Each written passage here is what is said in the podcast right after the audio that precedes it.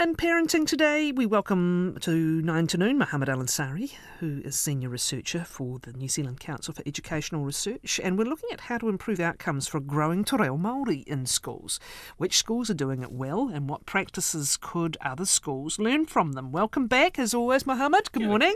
Good to see you. So, what were you seeking to understand with this latest research? Cool. So it's Mahuru Māori.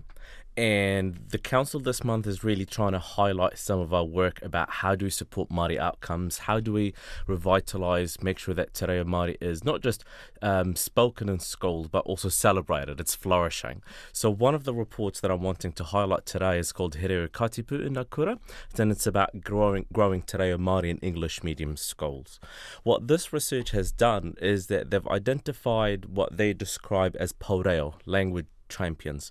Those are the people who were championing Te Reo Māori. They were advocates for the language. They were teaching it. They were saying it's an awesome thing. Let's do more of it. They had a good lay of the lands about how it looks like at a school level. So the research focused on their perspectives of what's going well in schools and how do we grow more of it.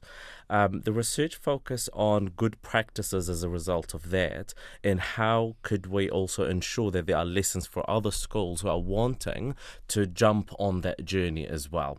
Um, the research identified four overarching practices that seem to have a positive impact on Te Reo Māori teaching and learning in English um, medium schools.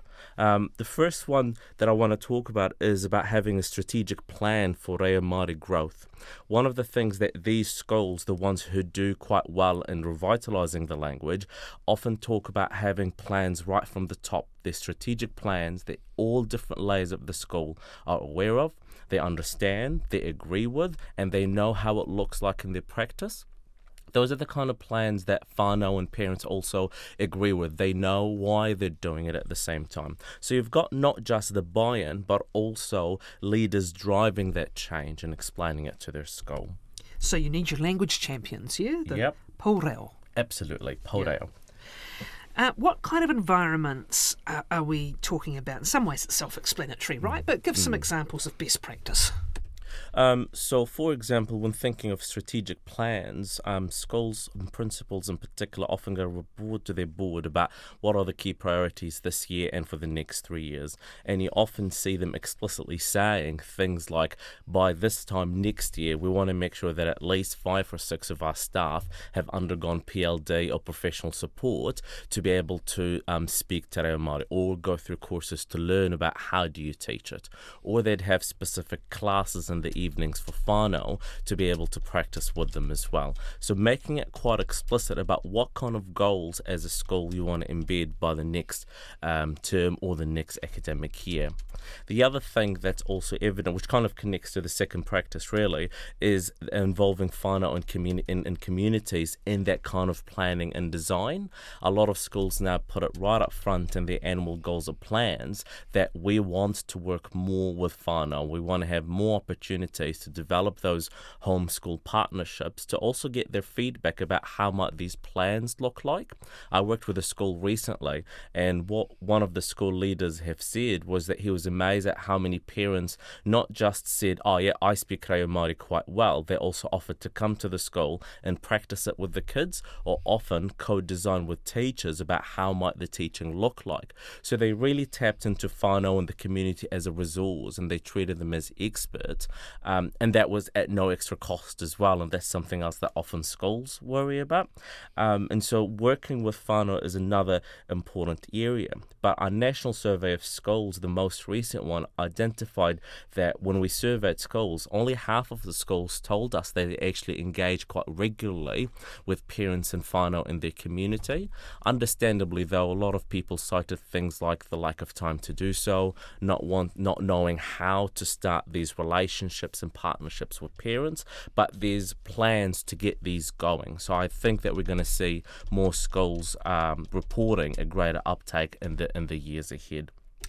That's a, matter that you've raised um, previously, actually, in any number of situations from mm. research when there's strong um, uh, communication, strong relationships, strong buy in between the school and home, everything happens, the magic happens. Exactly. Well, the, the thing is, once you have the buy in, parents also have a clear understanding of how to promote and how to advocate for these initiatives at home. If they buy into the initiative of growing Te Reo Māori in schools, then at home they can have these conversations about why is it important to speak Te Reo Māori or to learn a word or two every month? How is that beneficial for them? How it allows them to connect to kids from different cultures to understand Te Ao Māori. And so the buy-in really is foundational to having those homeschool partnerships. And it's not just for growing Te Reo Māori, of course. And so I always encourage schools to just connect with their parents and just ask what's on top and how they can work together more so in the future. What are some of the barriers to that, Mohamed? I'm not sure the nature of this research, whether it was um, uh, qualitative at all, but you know, it's often the case. Uh, schools say, yes, but we're under so much pressure, or yes, but we're dealing with so many social issues with our families. Um, you know, did, did you get any important messages back about their needs? For resources, mm. for preparedness, mm-hmm. ways of getting through barriers. Yep.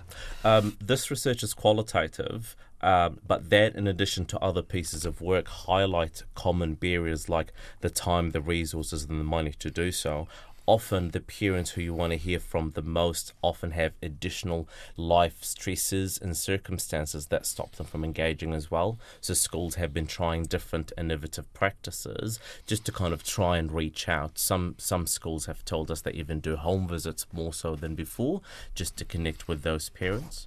Another issue that some um, schools have raised, um, which is some parents are hesitant or not sure why we should prioritise Te So, what is the why? What, what were you told about the why? Yep. So one of the things that seem to come up is people's bias, and there seems to be underlying um, tensions. It could be rooted in racist ideas about the place and the value of Te Reo Māori in schools and in our society. A lot of people have said things like, "I'd rather them learn lo- another language. Isn't this a dying language anyway? Why should we care about Te Reo Māori?" And so schools are getting are at the receiving end of comments like this, and it actually takes quite a lot of time to challenge some of these um, negative and, and deficit ideas about not just Reo Māori, but about Māori more broadly. And so schools are telling us that they're wanting to have more time to have these open conversations with parents about how actually there are more benefits. None of what the things that you're concerned about are rooted in, in, in, in any kind of truth to it. Um, and actually, learning Te Reo Māori is quite good for us as a nation. It brings us closer together. It fosters positive relationships.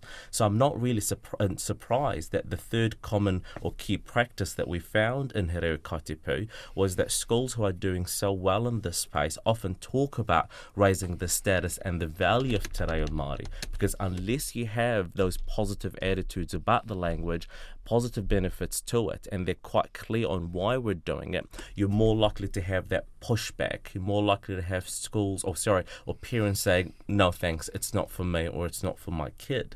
But again, there's no evidence that suggests that learning Te Reo Māori or another language really for that matter is not good for kids' learning and for development.